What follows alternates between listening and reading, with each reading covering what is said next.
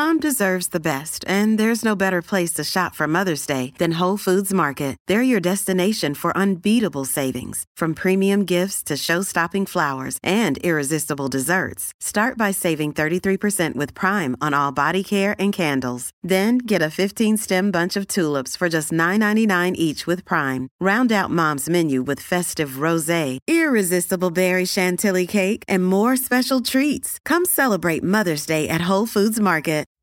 Hey, everybody, I have an announcement. My new book, Traumatized, is available for pre order now.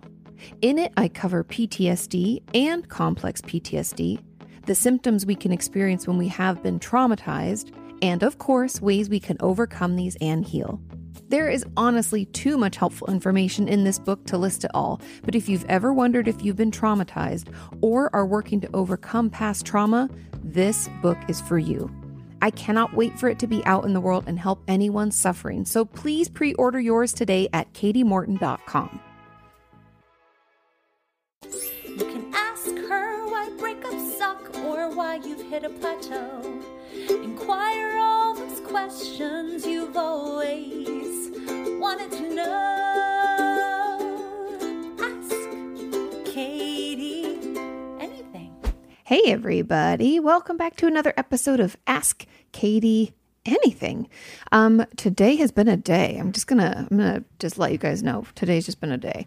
Um, not a bad day, just a busy day. Like legitimately, I, um, God, I, am writing a book. I'm writing my second book about trauma. And because I'm not a trauma specialist, it's requiring a lot more um, research, brain power, just focus. Um, but anyway, so I've been doing that. So that's like wringing your brain out. I don't know why, but writing to me is just like such a, just like my brain just gets like, I have no new words. I'm like, babe, that's what my brain's just doing. It's like flatlining. Um, and so I've been working on that. And then I had to film a little video um, that'll go up on my Instagram really soon. Um, just to help bring awareness to a cause that's really cool and really great and important. Um, and then I was putting this together. And so I'm doing this. So I feel like I'm all over the place doing all these things. Um, and I'm actually glad I'm filming this today and not tomorrow because it's only getting hotter in LA. It's like record highs this week. So pray for me. Um, anyways, without further ado, oh, and if you're new here, my name is Kati Morton. I'm a licensed therapist, and this is my podcast called Ask Kati Anything, where I ask your questions um, on the community tab of this the podcast channel. There's a YouTube channel called Opinions That Don't Matter, which is the podcast that I do with my husband Sean, um, and all of our podcasts just live there. And so we uh, in the community tab. I will ask you to send in your questions and then I pull from them for like a week or two and then I'll do it again and I'll ask again. So if your question doesn't get answered, um, don't fret. You can always ask it again and again as I, you know, keep posing that question, keep asking for your questions. Um, but what I really try to do is pull the questions with the most thumbs ups. So if there's a question that's very similar to yours, then give it a thumbs up. Um, chances are because I do ramble on here. That's the cool thing about podcasts, am I right? Um, but anyway, I do ramble a lot. Even if your question isn't exactly like that one, chances are I'll get to it in some way. Okay, um, let's get into it. Question number one. That question is how I wonder if you can you guys hear that? Sorry. I paused for a sec. We have and I will get into the question. I realize that was a horrible lead up, but we have a, a little nest just outside our back door um, with little baby birds, and they've just started. And you, I don't know if you can hear them, but they just started making noise, which means mom must be coming to feed them or something. Um, anyway, it's very cute, but they get scared every time we go out the back door, which makes doing laundry and getting the mail and stuff a little tricky. But I'm like, I promise I'm not there to hurt you. Anyway, if you can hear them, let me know in the comments. But they're very, very cute, and I'm excited for to see them like leave the nest. Um, okay, never mind. Back to it. Question number one: How to stop irritable outbursts that come all of a sudden when you're feeling fine? Like, I don't feel any kind of emotion, but all of a sudden a minor inconvenience will happen and I will get really irritated and annoyed. I feel bad for my poor family and friends who have to keep dealing, who have to deal with me being like this. Now, this got a lot of thumbs ups and a lot of people saying they feel exactly the same way. And there's a lot, there's a lot to this answer slash to this question. So when we are feeling fine. I like how she's like, I'm feeling fine. I don't know why I'm having these outbursts. It's because we're not tapping into what's really going on and how we're really feeling. I think too often we I don't know, for lack of a better word, are just like numbing out, like we're not paying attention. We are so stressed because, okay, first of all, we're, we're in a global pandemic and the our, we're like potentially constantly in a stress response just because shit's crazy and we don't know what to expect. Um, so we can feel on edge a lot. So there's that. Then there's the fact that like we might just not be not feel safe or not have the tools to tap into how we feel regularly throughout the day or week or month or maybe years. And so we're always just right on the cusp of being thrown into dysregulation, meaning angry outbursts, um, feeling super irritable, edgy, uh, crying easily, like all of those. Those are actually signs to, for me personally, that is like, you need to get back in therapy. That's what I know of myself is if I feel like I'm going to cry really easily or I'm on edge a lot. Um, and so, anyways, so I just want to address the fact that you're probably not feeling fine. You're just not aware of what's actually going on and tapping into that and recognizing slash validating it. Cool. But then the second thing is like, how do you stop it? Okay. So if we, you know, I don't feel any kind of emotion. I'm just reading the question again. I don't feel any kind of emotion, but then all of a sudden a minor inconvenience will happen. I get really irritated and annoyed. Um, you probably do have an emotion. You're just, and you do feel it. You're just not acknowledging it. It's very uncomfortable for us to be in our bodies. I hear that from you guys all the time that, like, any, uh, not even uh, invitation, but any kind of thing that should draw us in, right? Like, I, I said this recently on a, on a video or a live stream, but like, um, that meme that was going around uh, Instagram and probably all of the internet uh, recently because of the coronavirus and because of quarantine was like, you know, the world says, oh, let's just hit pause and everybody just go inside. Like, get to know yourself. Like, you know, consider your thoughts. Be, you know, take some time to really dive into who you are. And it's like, everybody, absolutely not. I will learn to make sourdough bread. I will make banana bread, like you do all the things to distract. We are like, I refuse. Absolutely not. I will not like be alone with my thoughts right now. But the real way to uh, stop these irritable outbursts and from us feeling like we're kind of out of control is to go inside, to pay attention to how we feel, what we think, to to tap into ourselves, to listen and be alone with your thoughts, to know that it's okay and it's not going to take over. That going in our body and feeling it will actually make us feel better. And so the way that I would uh, encourage you to start this process, right? To start the process of like tapping inside and like figuring out what we're thinking and who we are and what's going on is really to uh, track our feelings or thoughts, either or. I don't really care, whichever one's easier for you. Both are important, but like you can start with the one that you're like, oh, I could probably do that. So if it's feelings, then like I've been talking about these forever and ever and ever, is um, you know, go on Google, search a feelings chart and find one that speaks to you. Feelings charts are beautiful things that list a bunch of different feeling words. I think it helps us come up put put language to things that maybe we aren't used to putting language to. Often I find my patients when I ask them to start tracking feelings, the first ones I get are like happy, mad, sad, and maybe annoyed. There's certain feelings we're like more comfortable with. And so those words um, are the ones that they'll use first. But there are these little nuances to emotion language that can be so beautiful and so validating. And those can be thing words like um, I feel um, hmm, even like excited, trepidatious, uh, concerned. You know that like it we could say oh that's mad sad bad you know good happy whatever we could try to like make it a generic term but when you get really into the nuance of the feeling it can feel much more true, much more, like I said, validating. And so try to find a feelings chart that speaks to you, that the language of it feels very comfortable. And I would encourage you as you start tracking maybe two to three feelings a day, even if it's one, five gold stars for you, that's amazing. Um, it's better than none, right? It's better than it was yesterday. So when we start tracking those feelings, um, I'd encourage you the next day when you do it again, like just pick a time during your day when you're going to be like, what did I feel today? What did I go through today? Hmm, like right now I'm kind of feeling overwhelmed. That I'm just speaking personally. I'm feeling a little overwhelmed and I'm also feeling excited. But then I'm kind of worried just because of the stress in the world. Okay. So those are some emotions I'm feeling. But then tomorrow, when I do it again, how have I been feeling today? I want you to find different words I don't want you to keep using the same ones. Yes, we can circle back and use the same ones, but maybe just not the same ones as yesterday. I'd like you to try to like broaden your communication about how you feel. The vernacular should be much wider, larger. Um, we should have different words to explain how we feel. And this will not only help us communicate ourselves more clearly and express what we're really going through, but it also helps us like validate and empower our, our own system to to feel okay with how we feel, to know that it's, it's completely appropriate and something that is totally fine. Um, so that's the first, is just starting to track those feelings. But if it's not feelings, if you're like, ooh, that, mm, that seems a little too much, don't like it, don't want to do it, thoughts. And thoughts can be, I don't know, in some ways easier, in some ways harder. I think coming up with, you know, two thoughts, three thoughts is wonderful. One is fine, sufficient, good, five gold stars. Again, we just want to do more than we did the day before, um, or more than none, really. Um, but thoughts, I'm not talking like complicated thoughts. I don't want you to take me on a, a road trip of this wandering thought that took you off into a story. I want you instead to focus on some of the thoughts that you have all the time. We have a lot of repeat offenders in our heads. These thoughts are things usually uh, negative, but not always. Usually they're things like, I don't do enough. Nobody cares about me. I'm fat. I'm lazy. I'm stupid.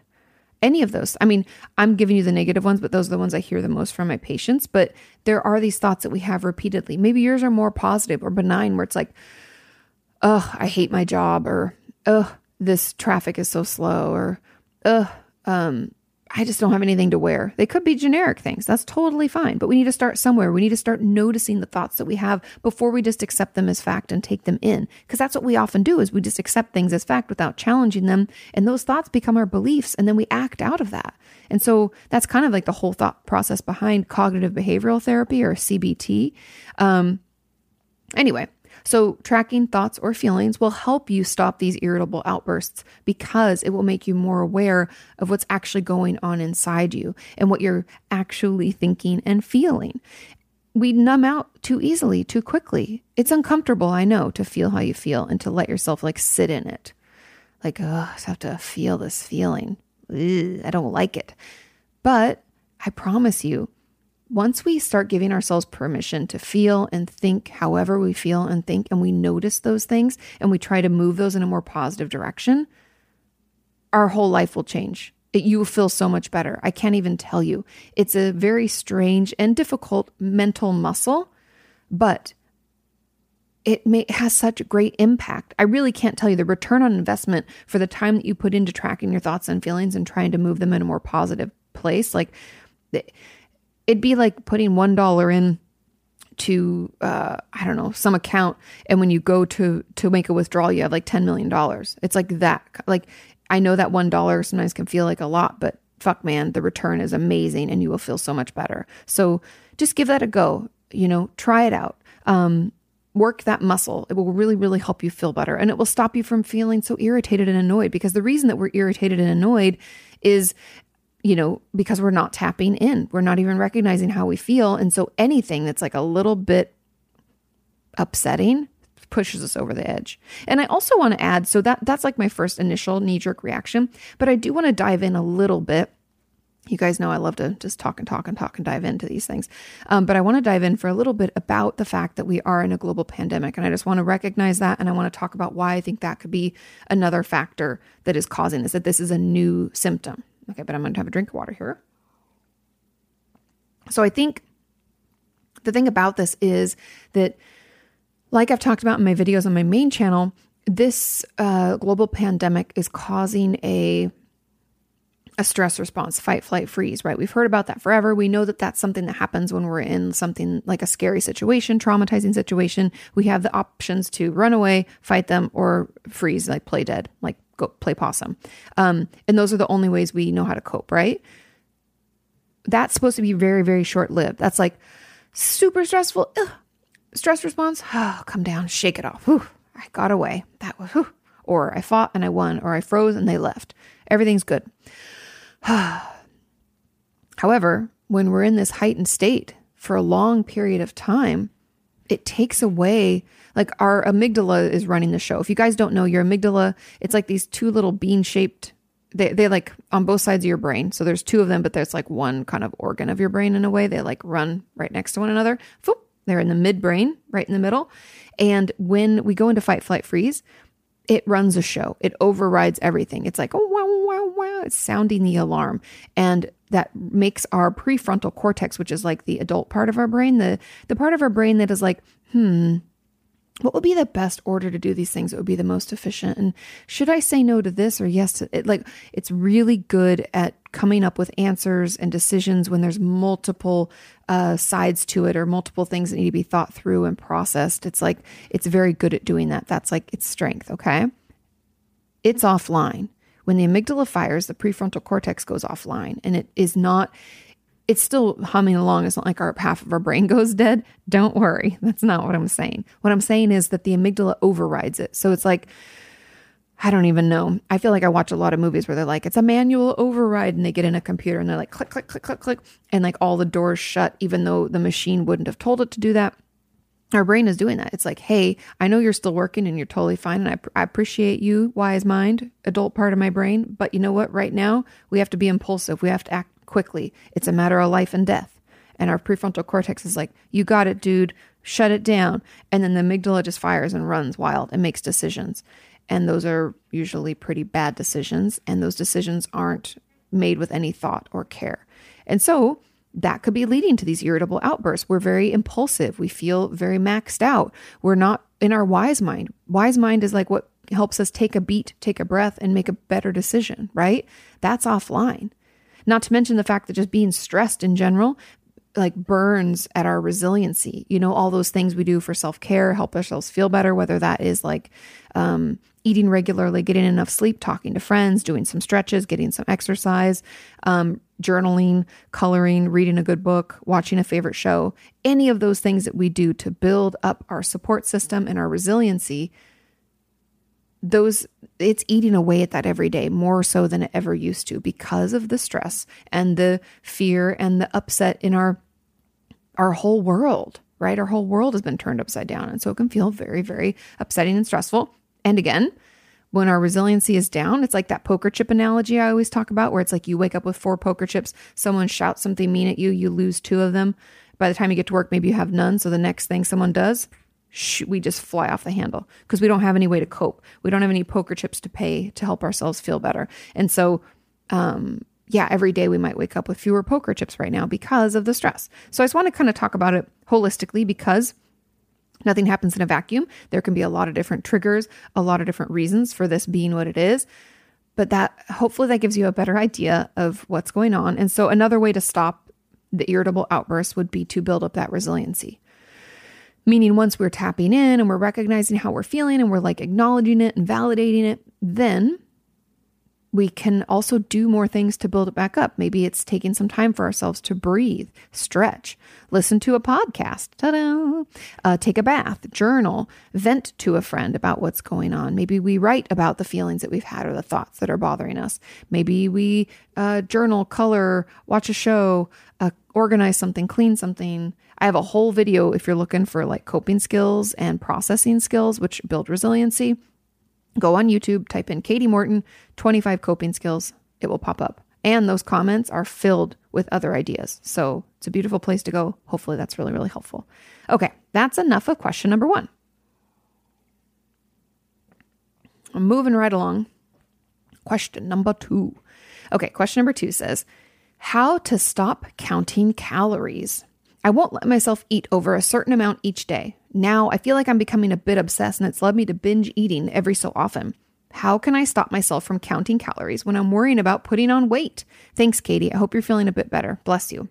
I am feeling a bit better. Thanks for asking and mentioning that. Um, all of your wonderful support in that video, not this Monday, but last Monday, it was just so nice. And I think I think for many of us, like we have off weeks and on weeks, but I'm definitely feel I feel like I've turned a corner. I feel like I'm a little bit more used to the pandemic and just being in this kind of state, which I know sounds weird. And it's like, do you want to be used to that? And the answer is no. I don't really want to be used to it, but I already feel like I am kind of used to it. And so at least I'm settling in and not feeling so ugh, out of control and just bad, just just bad. Okay. So first of all, this is this got a lot of thumbs ups, and I know a lot of people. I don't mean to laugh. I'm not laughing because this is funny. I'm laughing because I've been asked about this a lot lately, and it's definitely being in quarantine is causing a lot of our coping skills and stress responses and ways that we just deal to come with a, out with a vengeance. People are seriously having a hard time because it is just it's hard. It's hard, and I get it. Um, excuse me, I burped. Um, so the best way is to well, okay. First of all, I want to address before I get into like the actual like tools and how to stop. I want to address that of course counting calories has led you to binge eat every so often because and this I have another video about this that you should watch is about the getting caught in the binge restrict cycle because what happens when we limit uh, what we can eat, whether that's counting calories or whether that's like uh, throwing out entire types of food, like I don't eat fruits or I don't eat carbohydrate or I don't eat uh, any fats or something because people, you know, deemed them bad, which is all bullshit, by the way. But when we cut out com- entire types of food, that will only lead us to a wanting that food. It's the diet mentality. It's like I can't have that. Well, shit, now that's all I can think about and that's all I want and I won't be satisfied until I get it. Have you ever eaten a meal that's supposed to be quote unquote healthy and it and it's like it's plenty of food, but you're just never quite satiated? It's not that you're not full.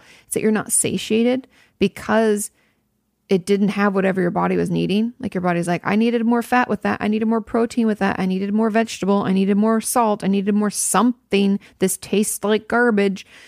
That part, like, that can happen. So even if we've eaten plenty, quote unquote, plenty, our body still wants more and can cause us to overeat and binge because we're being so restrictive. So by taking out an entire type of food, all we're going to think about is that food and then it's going to lead us into this cycle where we start to restrict a little bit and we get hungrier slash crave it more and more and more and more want it more and more and more and more until we give in and we binge then we overeat usually on the items that we've told ourselves we can't eat and so I just wanted to say that because you get caught in that cycle. And I have a video about that. You can look up on YouTube, Kati Morton binge restrict cycle.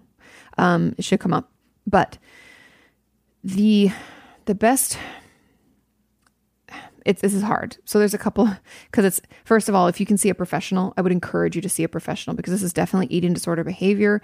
Um, it's taking over. If you guys don't know what I how I discern like between what's eating disorder behavior and what is not, is do you spend most of your day thinking about food in some capacity, whether that's like making up for the food I ate with or earning the food I'm going to eat by working out, whether that is, and that could be making up with it by purging or laxative or anything like that.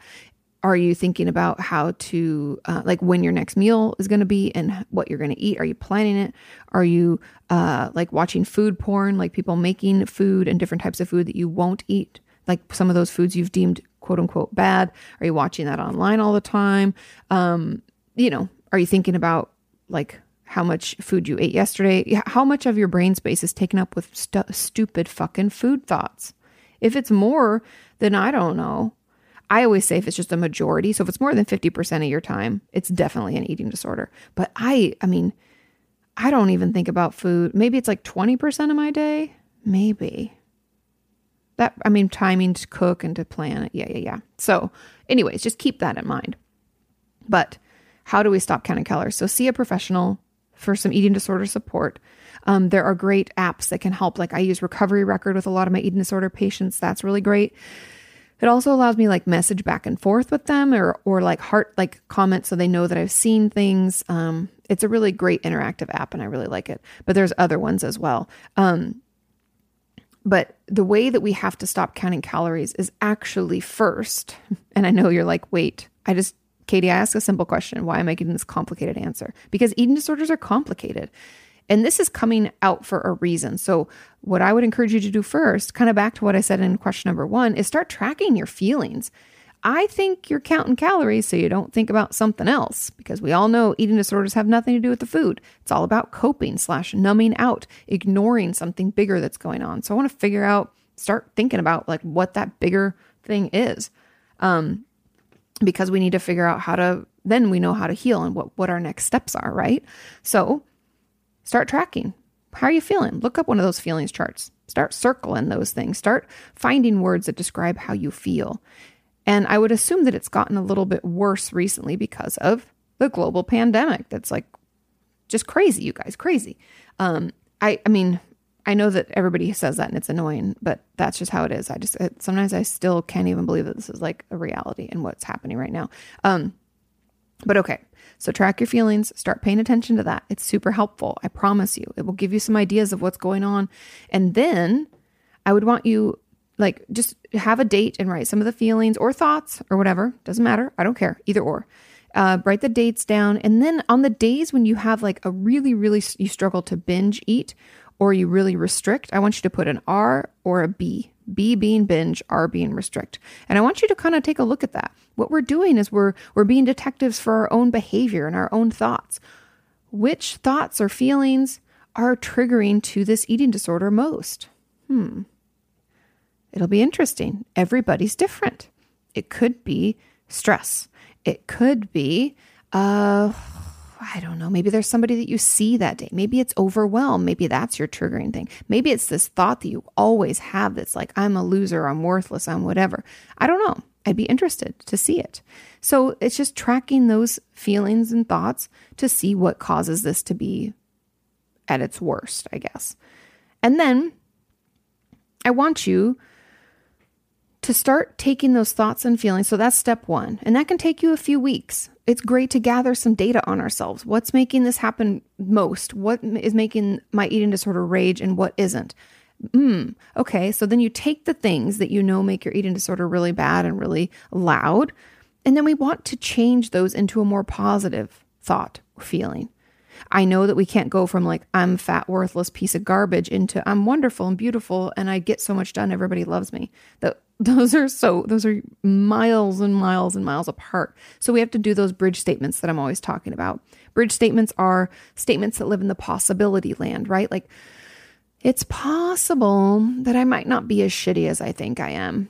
Uh, maybe there is a part of me that's lovable. I'm open to the thought that maybe or maybe I'm not as unlovable as I think I am. You know, we're kind of building wherever you can start that bridge. I'll take it. And then we want to build it, build it more and more until we get into I'm wonderful and amazing. Everybody loves me. Um, but we have to get there and it takes some time. So all I'm saying is just make sure that, um, that you give yourself the time you need to like move those into a more positive place. And I believe in conjunction with seeing an eating disorder specialist and all of that, I think that this urge to count calories will slowly go away.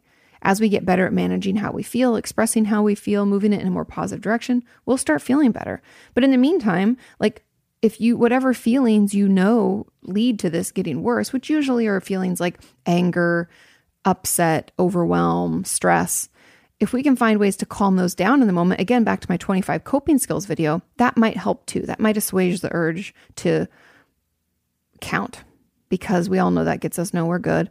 Um, yeah. And the worry about putting on weight, again, it's just a, our brain's trick to be more distracting, more uh, numbing.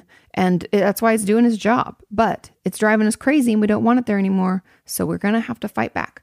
Um, yeah. I hope that, that makes sense and it's like helpful in some way because I know it's a little tricky and I know it's a little stressful, but that eating disorders aren't really about the food. They aren't really about the calories. It's more about like where it's coming from, what's triggering it, and how do we heal that? How do we stop that? How do we get that to be something that's more manageable? So, yeah, and let me know. Let me know if that helps or if you have follow ups. Always open to follow ups. Question number three. Hey, Kati, I have been feeling down and anxious lately, as well as not being able to get to sleep or concentrate. Because of this, my schoolwork is getting worse, which is adding to the stress. I've tried to talk to people about it, but it's too overwhelming and I can't can't go through with it. My friends and family don't know that I'm struggling because I just pretend everything's all right around them. Every time I try to open up, the anxiety just takes over and I don't say anything. Any advice? Okay. Yes, I have a lot of thoughts on this. Um First of all, I'm sorry that you're not being able to sleep or concentrate. That is super uncomfortable and it does make everything harder. So I totally get it. And understandable that your schoolwork is getting worse and it's adding to your stress. Um, the best thing that we can do is push through when it comes to talking to people. And instead of trying to talk to like family and friends and like everybody, like, oh, I just need to, you know, let everybody know about this, pick one person that you're already pretty comfortable talking to. Who's the person that you go to when you're having a rough day? It's usually one or two people. Like mine will be Sean and my mom. Those are my people. I'm going to go to them. I have friends too that I'm comfortable talking, but those are those are the people like you know, knee jerk reaction. Someone asked me quickly, who do you talk to about tough things? My mom and Sean. So find somebody in your life that when I say, hey, who do you talk to when you're having a shitty day? And you're like, oh, this person. Go to that person first and just start talking. We don't have to tell them everything. I personally am a verbal diarrhea type person where, like, once I start talking, then I'm like, here's everything that I've ever worried about in my entire life. Ugh which, you know, can be helpful in therapy to some extent, but I'm sure my therapist is also like, wow, that was a lot. Um, but for many of us, we can't say anything. We find ourselves being really quiet, uh, not having the words, feeling maxed out and shutting down. Um, and so, starting off with one person, someone who is supportive, loving, helpful, can get us going. It doesn't mean we have to sell, tell them everything. We can start t- by telling them something simple like, Yeah, I was just having a tough day today. I felt kind of anxious, period. That's it. That's all we have to start with. And then we have to say, yeah, I didn't sleep very well because of my anxiety. Okay, period. Maybe that's the only thing we share that next time we talk to them. We have to slowly get more and more used to opening up, more and more used to saying those words. If you can't even imagine saying it out loud to someone else, practice saying it out loud to yourself. Write it down first, then read it out loud to yourself. There's something about hearing the words come out of our mouth that if we struggle with anxiety or or any kind of like issues communicating, hearing those words for the first time can like be enough to just shut it down. We're like, oh my God, I can't believe I just said anxiety out of my own mouth. we just want to, you know, zip it up, never say it again. So say it out loud to yourself a few times. Say what you want to say out and see how it feels, how it sounds, and how you do.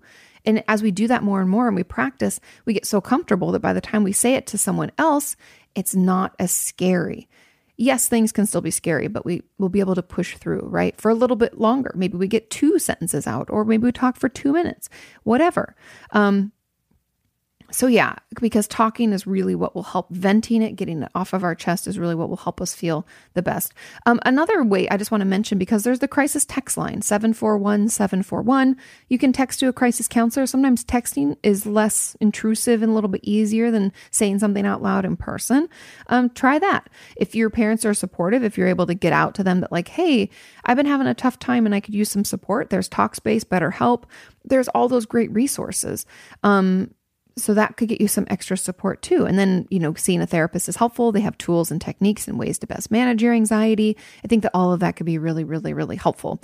Um, but know that you're not alone. We all go through these phases where we just feel overwhelmed. Things are stressful. I think everybody's kind of feeling a little bit more anxious than normal. Even those of us who didn't struggle with an anxiety disorder prior to this pandemic, we're with, we're in it now. So, um, yeah, I hope that that helps starting small, saying it to yourself, writing it down, all that stuff, starting out little with one person, um, it'll get better.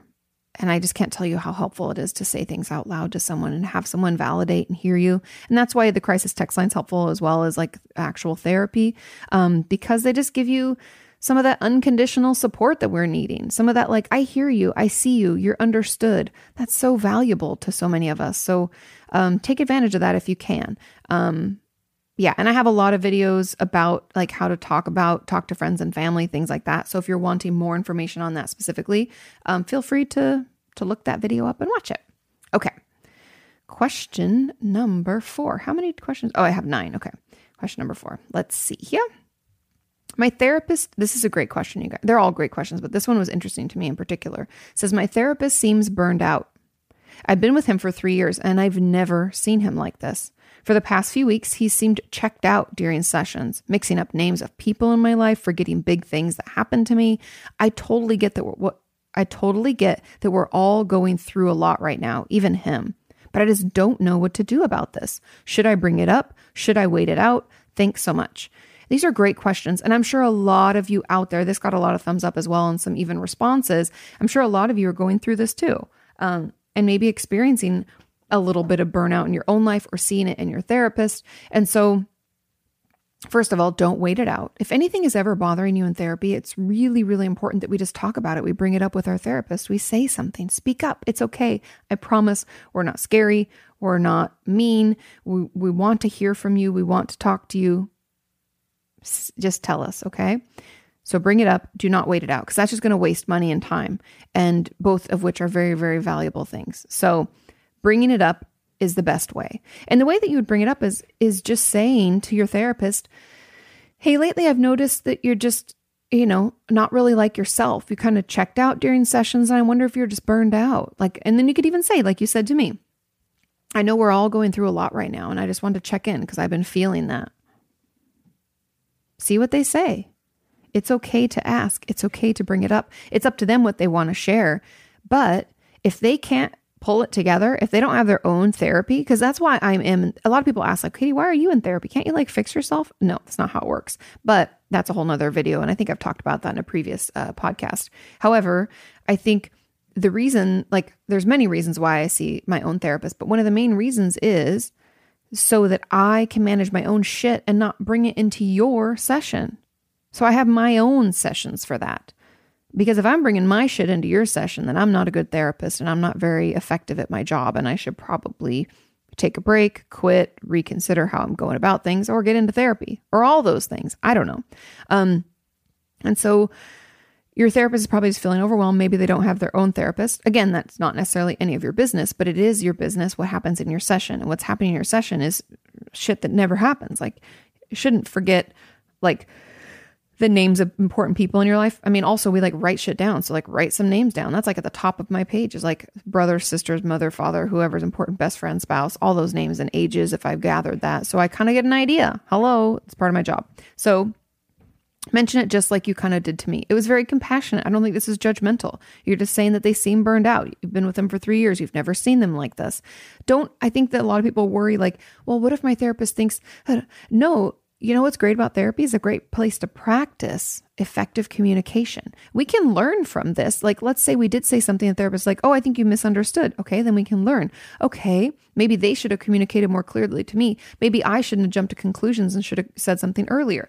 I don't know, but we get to learn it in a safe environment without fighting and arguing. That's not how therapy works, right? Therapy is a place to communicate, to understand, to get healing, to to gain some insight and get support.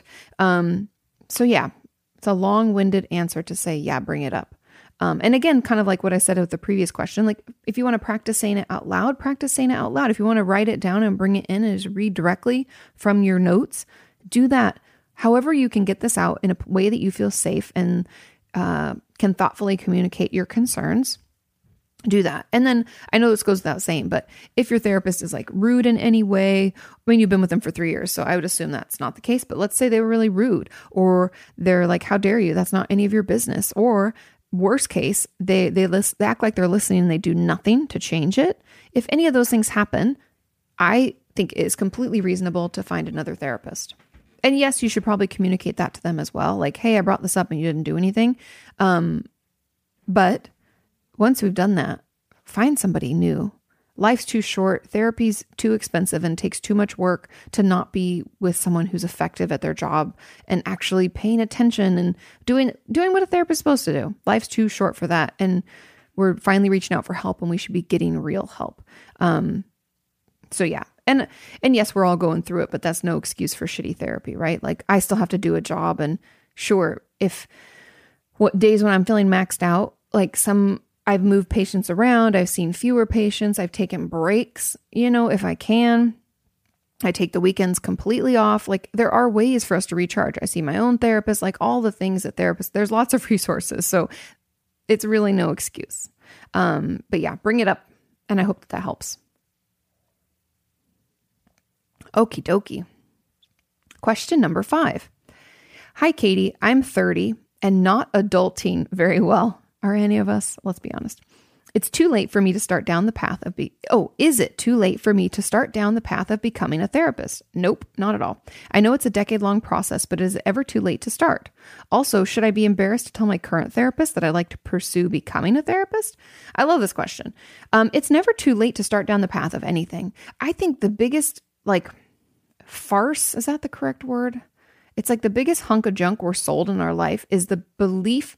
And we agree on this belief, by the way. Like I agreed on this, other people agreed on it, like our society agrees on it.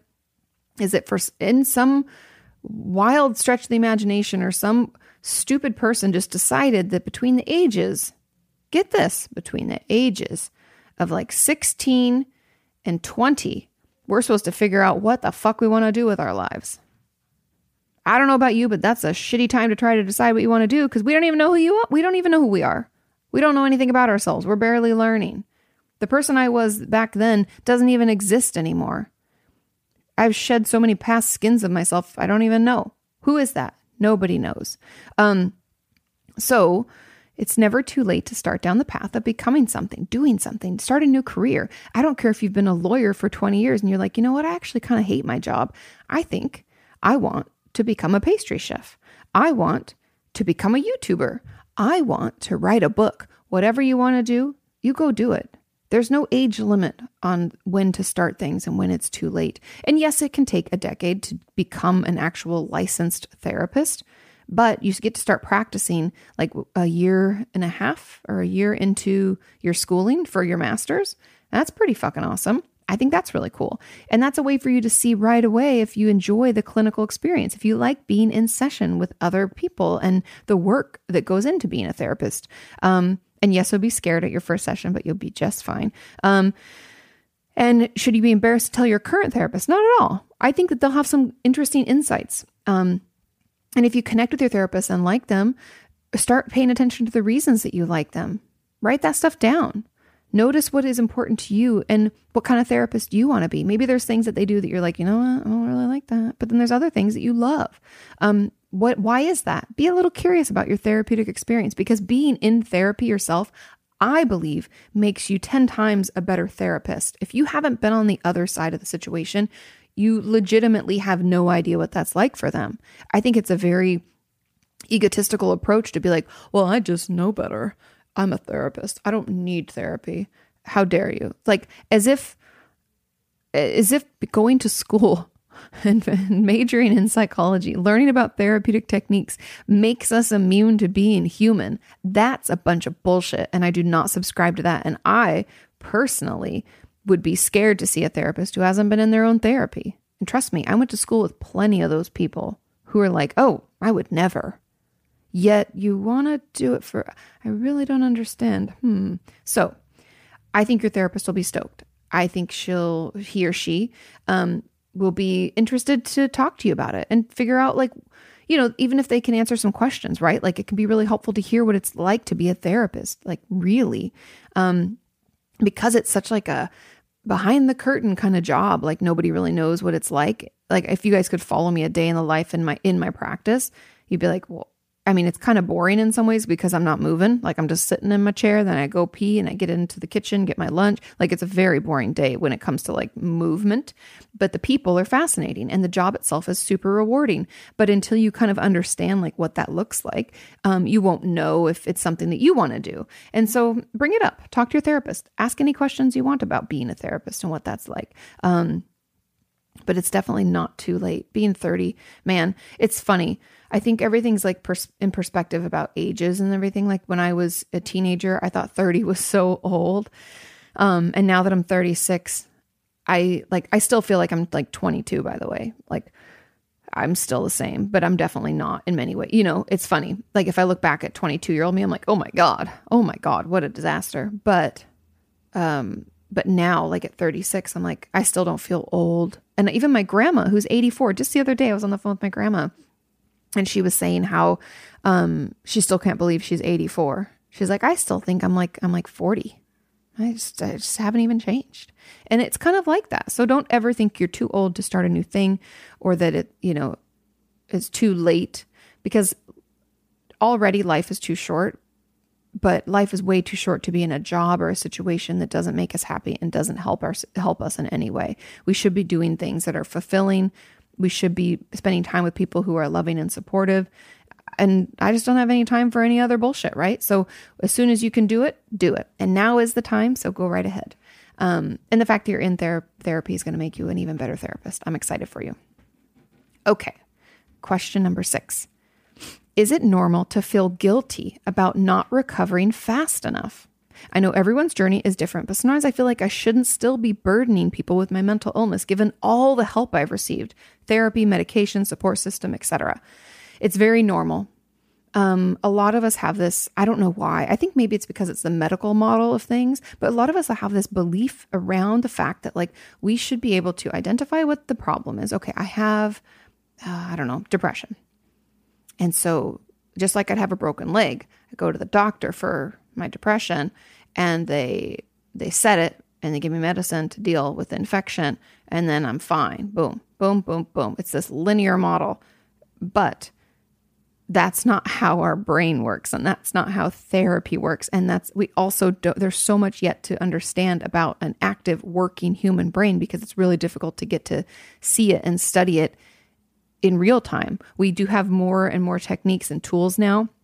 Super cool technologies helping like I don't know if you guys watched that um, YouTube original I was part of Sleeping with Friends. They had these little EEGs which were so small. You guys, it was I mean, I was amazed when I was there filming. I was like, "Oh my god." I was like, "You got to show Vanessa, you got to show me that. Like how'd you get those?" And they're like new, like a brand new technology. Super super small. If you guys don't know, EEGs usually require like all these nodes on your head and I'd, I'd take my patients to go get them done and they would just be so uncomfortable and they have to wear this cap forever and it's just i can't imagine trying to sleep with all those cords and stuff. It's just a disaster. But that holy moly what a what a game changer. So anyways what i'm saying is i've got off on a tangent. I'm sorry. But it's it's very normal to think in that medical model way when that's really not how our brains work.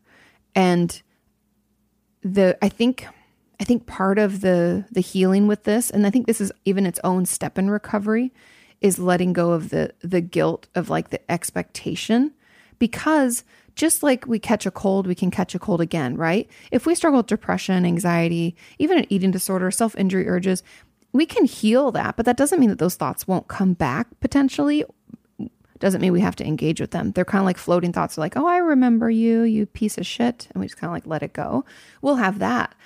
But the thought that like we can just heal it, boom, I should be better, boom, this should all be happening, boom, all in this timeline.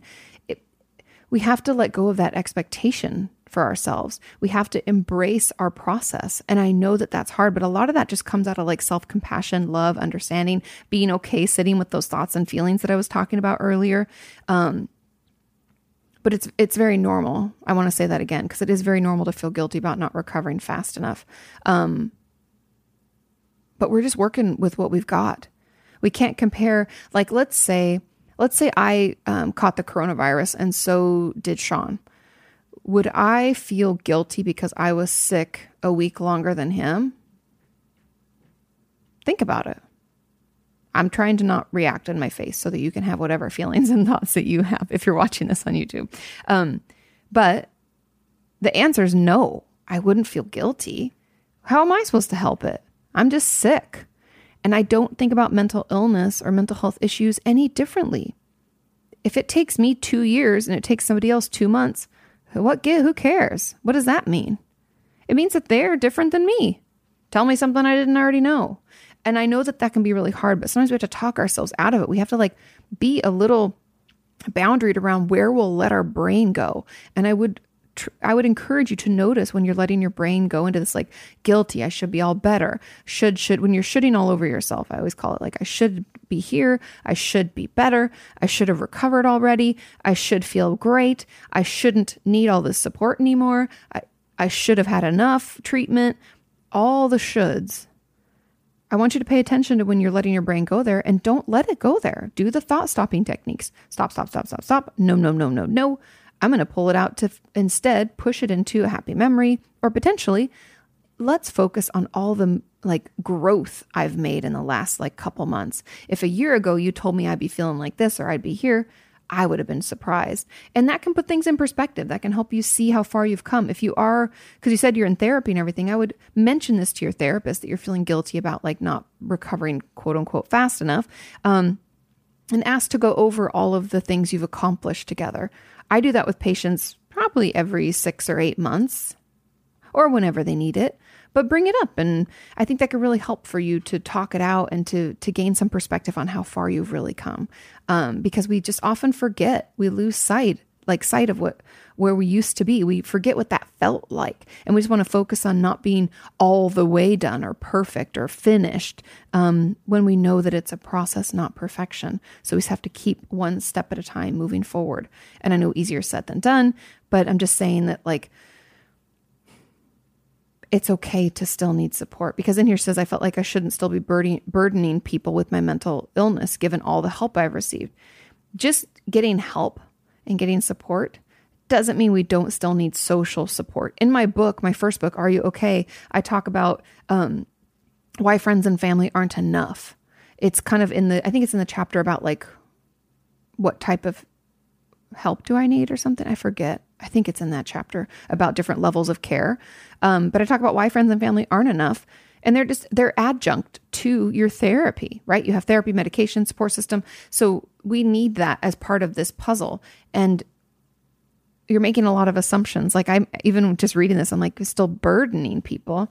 Why why do you think you're a burden? Is that some negative self-talk? I think so. Has someone told you that you're burdening them? If they have, then we should probably have a conversation about that with them and maybe decide they're not part of that support system because we can't share that with them.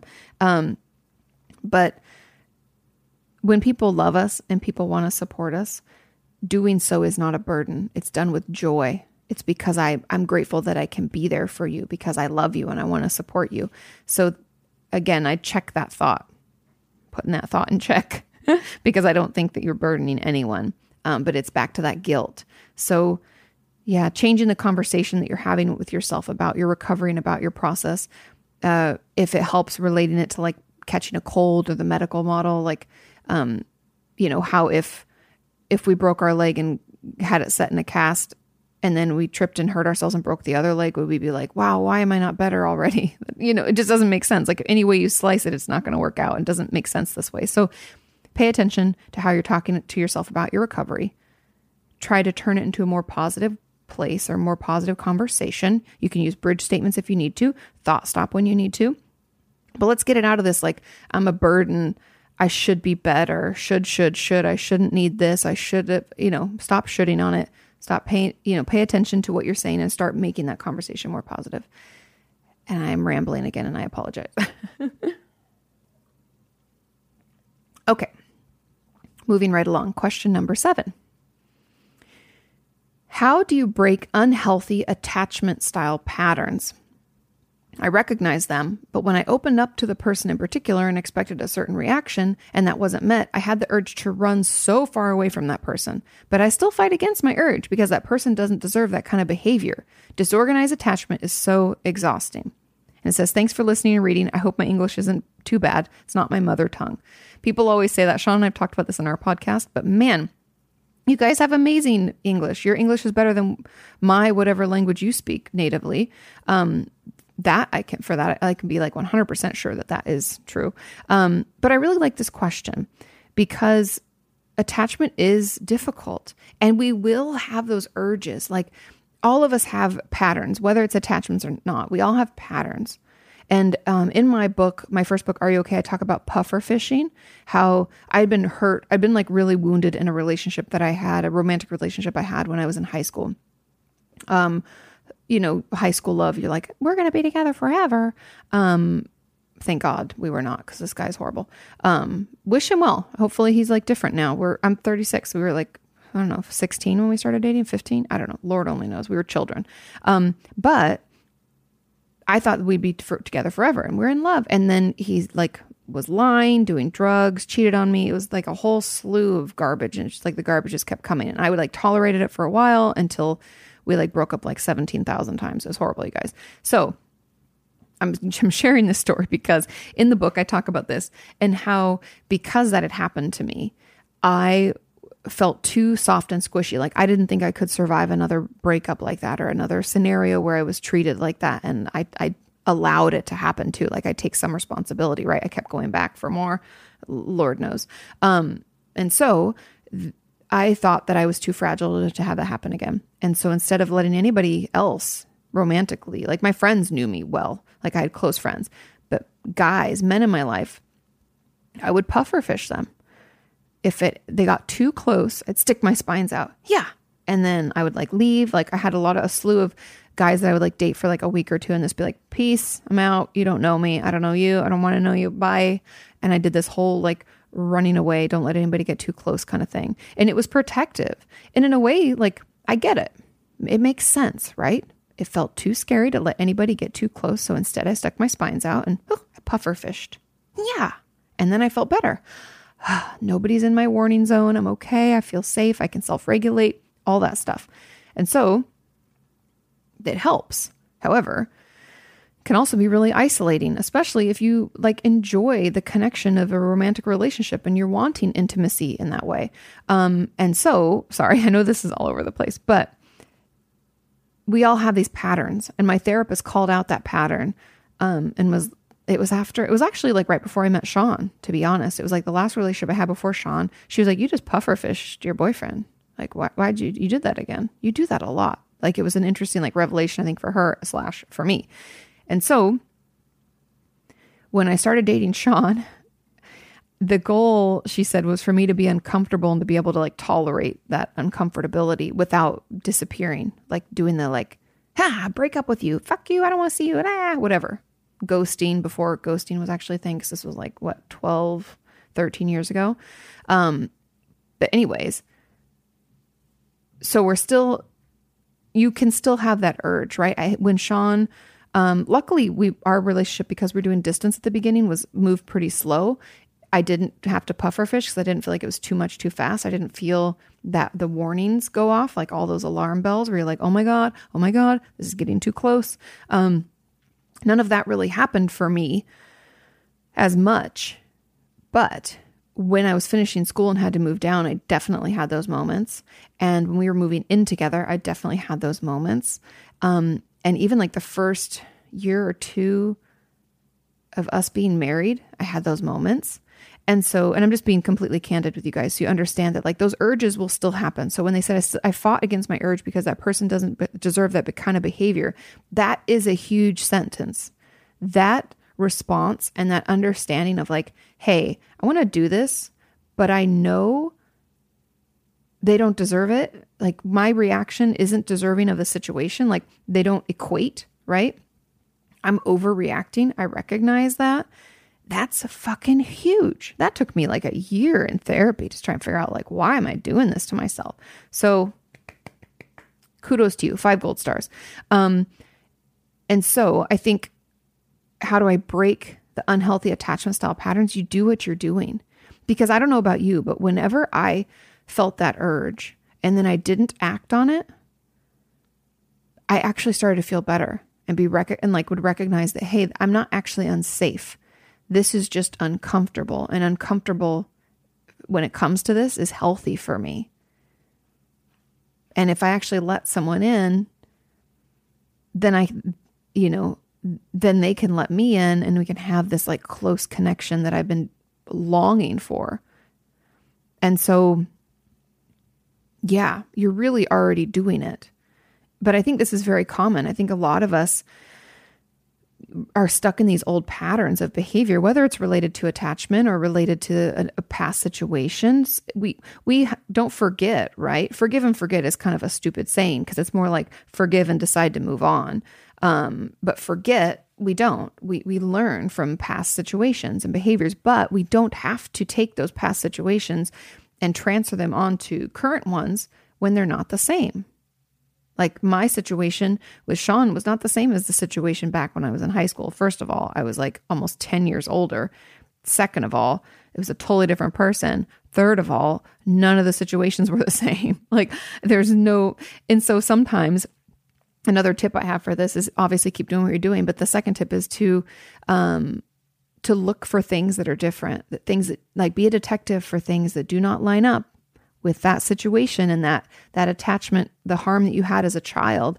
Like look for evidence that doesn't support that. Like, hey, I guess they have shown up for me. They have been pretty consistent.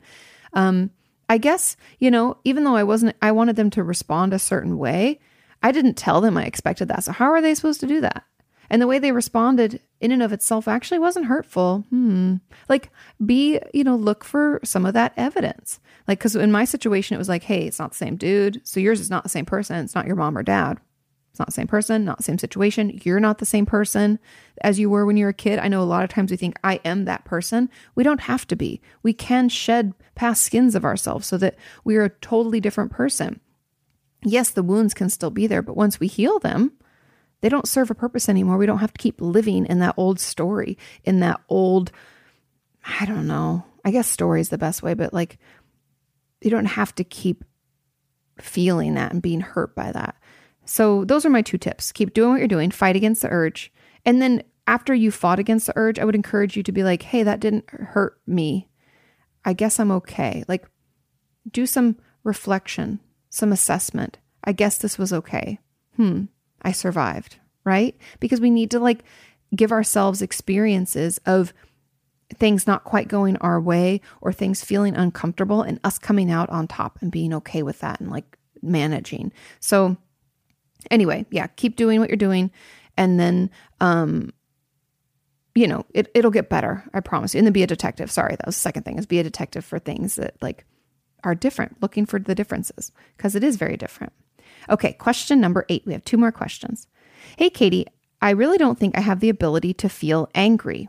I just get tearful and then feel really overwhelmed and feel like I can't communicate at all. Why is this happening? Oh my God, this is so common. I loved this question. And the reason is that anger is a secondary emotion. Ta da! Meaning, anger is protective. When, because I get tearful when I get angry, I almost always cry. Even if Sean and I, we don't even fight that often. I'm going to be truth, like completely honest, you guys. Sean and I maybe fight, I don't know, maybe like four times our entire relationship, like actual fight. Like we can bicker and be like, I didn't like that. Please stop doing that, or please communicate more. But we've gotten pretty good at like managing it and talking to one another. Um, However, if, when I do get angry, because I do get angry, I cry almost always. And you know why? Because anger is just covering up the fact that my feelings were hurt. I was upset. That was painful for me. But instead, because uh, painful, upset, sad, hurt, those feel very vulnerable, right? Those, it's like I'm, I'm like a puffer fish with no spines to stick out. I don't like that. That feels dangerous emotionally for me to let those feelings be out there and express those feelings. So anger comes in and tries to cover it up. But if those feelings are so strong and we've never allowed ourselves to feel them, it's like we're putting a band aid on a hole in this dam.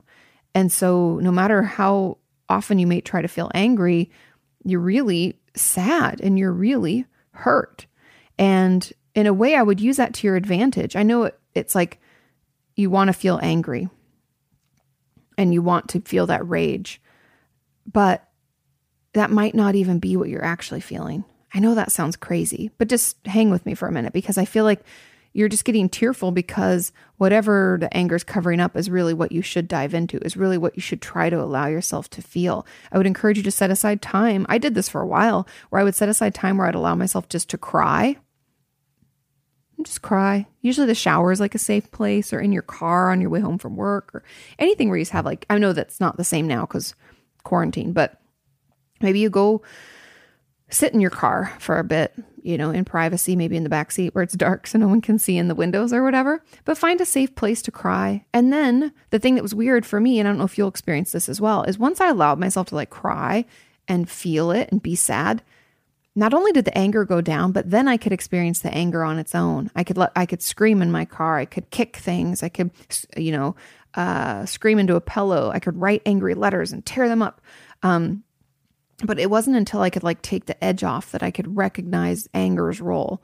I think it was because the other stuff was just so intense that anger, like, it just didn't, it didn't have a place there. It didn't fit it was like there was there were bigger fish to fry for lack of a better term um so yeah you do have the ability to feel angry but i have a feeling that the other feeling the things that are underneath that underlying emotions are more palpable more intense and need to be felt and heard and seen first then we'll probably get down to something that is upsetting and angry. But I do want to address another um, another side of this, just so that we're covering all bases.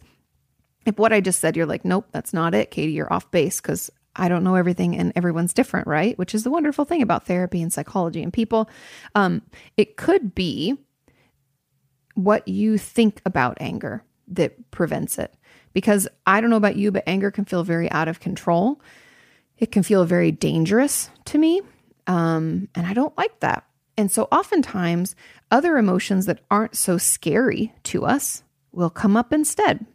Even though anger is secondary, I know you're like, Kati, that goes against, but everybody's different. Everybody experiences emotions differently. Um, and for some people, anger just feels too out of control and too scary that it's easier for me to cry. It's easier for me to be vulnerable and to let out those other emotions than it is for me to stand up for myself, which can come out of a lot of different beliefs about who I am. Like, is it okay for me to take up space? Is it okay for me to have boundaries? Is it okay for me to say no? Is it okay if I don't want to do something and I remove myself? Are any of those things okay or not? Because sometimes when we don't feel like we have a right to take up space, we have a right to say no to things, we have a right to have boundaries, we have a right to leave relationships. If we don't think those things are true for us, then anger goes right out the window with it then why would I have the right to be angry? Maybe I don't have the right to be angry. And if, you know, so if that's the case, then I think that what could help you is again those feelings charts those feelings words write down how you're feeling and other words other than anger and angry um, and maybe use them in a sentence. I felt frustrated when this happened. I felt irritated. I felt really short tempered i you know, wanted to scream, whatever you can say. And then something that helped me when I was trying to like figure out anger and like get to know it is I did a lot of collages in therapy. Um, I I journal a lot about it. Um, and I even drew some pictures about like what anger would look like. If you can use your creativity that way and that's helpful for you, that was helpful for me. Um, and then you got to find ways to express it, but one thing at a time. One thing at a time. Um, so hopefully that covers both potentials for that question. Um, but if, you know, in the comments, you can let me know if I missed something or if you think another way. That's awesome. Please share. Okay, final question. Are you ready? Question number nine. Hi, Kati. How do you maintain concentration during work during this pandemic? I'm really struggling. I've also been struggling to sleep at night. Do you have any tips that would help with that? I love your channel and podcast. They're so helpful. I'm really glad. Yay. Um, Oh my God, I feel you on this one. And I go through periods of being able to do it and not to do it. And I think some of it, so there's two things. Um, first of all, taking care of our basic needs has never been more important. Make sure you're taking your medication, your vitamins, make sure you're sleeping well, eating well, all of that stuff, drinking enough water. Make sure that you're just taking care of yourself. But the one thing that has legitimately saved my bacon, helped me concentrate, because I got to write like a fucking book right now and it's super overwhelming. And if I can't concentrate, then I'm like, I can't do this, right? There's been whole days where I'm supposed to do that. And I was like, I can't do that. Um, or like filming, I'm like, my brain, it won't work. Um, so know that you're not alone. And if you've noticed me like struggling to come up with words and stuff, that's what it is. Hey. Um, but what's helped me the most is regular FaceTimes and Zooms. I know we're kind of sick of those. I know people are like, fuck that, I don't want to do that anymore. It's really been helpful for me. I don't do it with a lot of people. I only connect with people that are really close friends with me in real life, like I talk to, hang out with, usually see regularly. Um, doing that is great. Um, talking to my mom every day, wonderful talking to my grandma, talking to people. I just, a connection really, really helps me. And I'm more on the introvert side. So if you aren't on the more introverted side, even more reason that's helping. And then getting out of the house.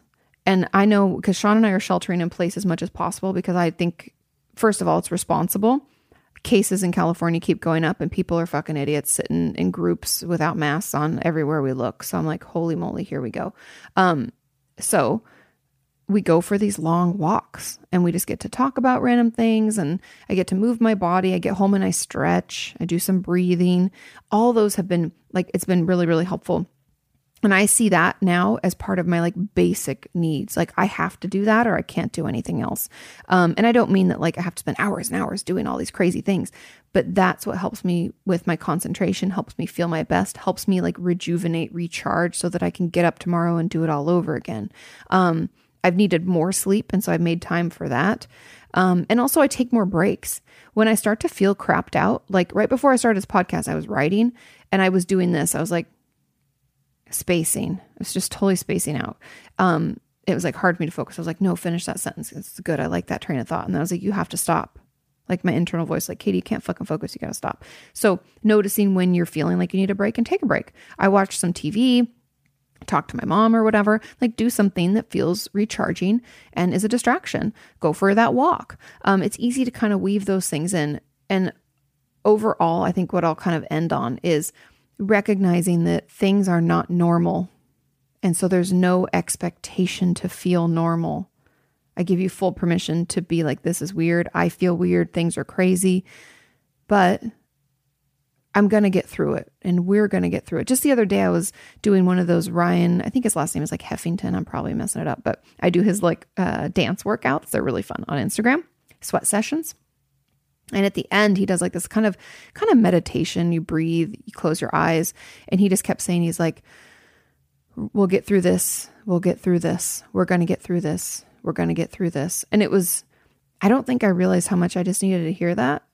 I was like, "Yeah, It'll be okay. It'll be okay. We're going to get through this. And so take some time to tell yourself that, to hear that. It's, so you know, we will get through this. Things will get better. It's also okay to just not be as productive as normal because this isn't normal. And I don't want to hear one more person say, got to get used to the new normal. Shut the fuck up. I'm not used to anything yet. I'm in a, I'm going through an adjustment. Technically, I have adjustment disorder right now. We all do. It's really stressful. It's overwhelming. Um, and we can take our sweet time as we try to adjust and get used to it. Um, so yeah, hopefully that helps. And then the sleep thing also, I, I know I've talked about this a lot, but like thought stopping has helped me. Um, L-theanine is something that I take. It's like a vitamin. I, am not a doctor, so don't take that as like any doctor recommended. But talk to your physician or whoever you see and ask about that because I take that helps me calm down, like go to sleep, so my anxious thoughts don't run wild. Um, also, getting off my phone, not watching any media 30 minutes before bed. That all helps. Um, yeah, I keep a notepad by my bed where I write any worry thoughts down. It's kind of like a little distraction journal or something just to get it out of my head. Um, yeah, it will get better. We will get through this, you guys. We will get through this. Um, and that's it. Thank you so much for listening. I hope this was helpful. Um, it's so funny doing podcasts like this by myself is just so different than doing it with Sean because it's like it's just me by myself, like having a conversation with myself, giggling at myself. It's a very strange thing. It's kind of fun to do both and get to see both sides. Um, anyways, thank you for watching. Thank you for sending your questions. Thank you for being part of the community. I love you all. Have a wonderful week, and I will see you next time. Bye. You can ask her about your therapist or vent about your work. You can ask her about your self esteem or why your feelings hurt. You can ask her why breakups suck or why you've hit a plateau. Inquire all those questions you've always wanted to know. Kati.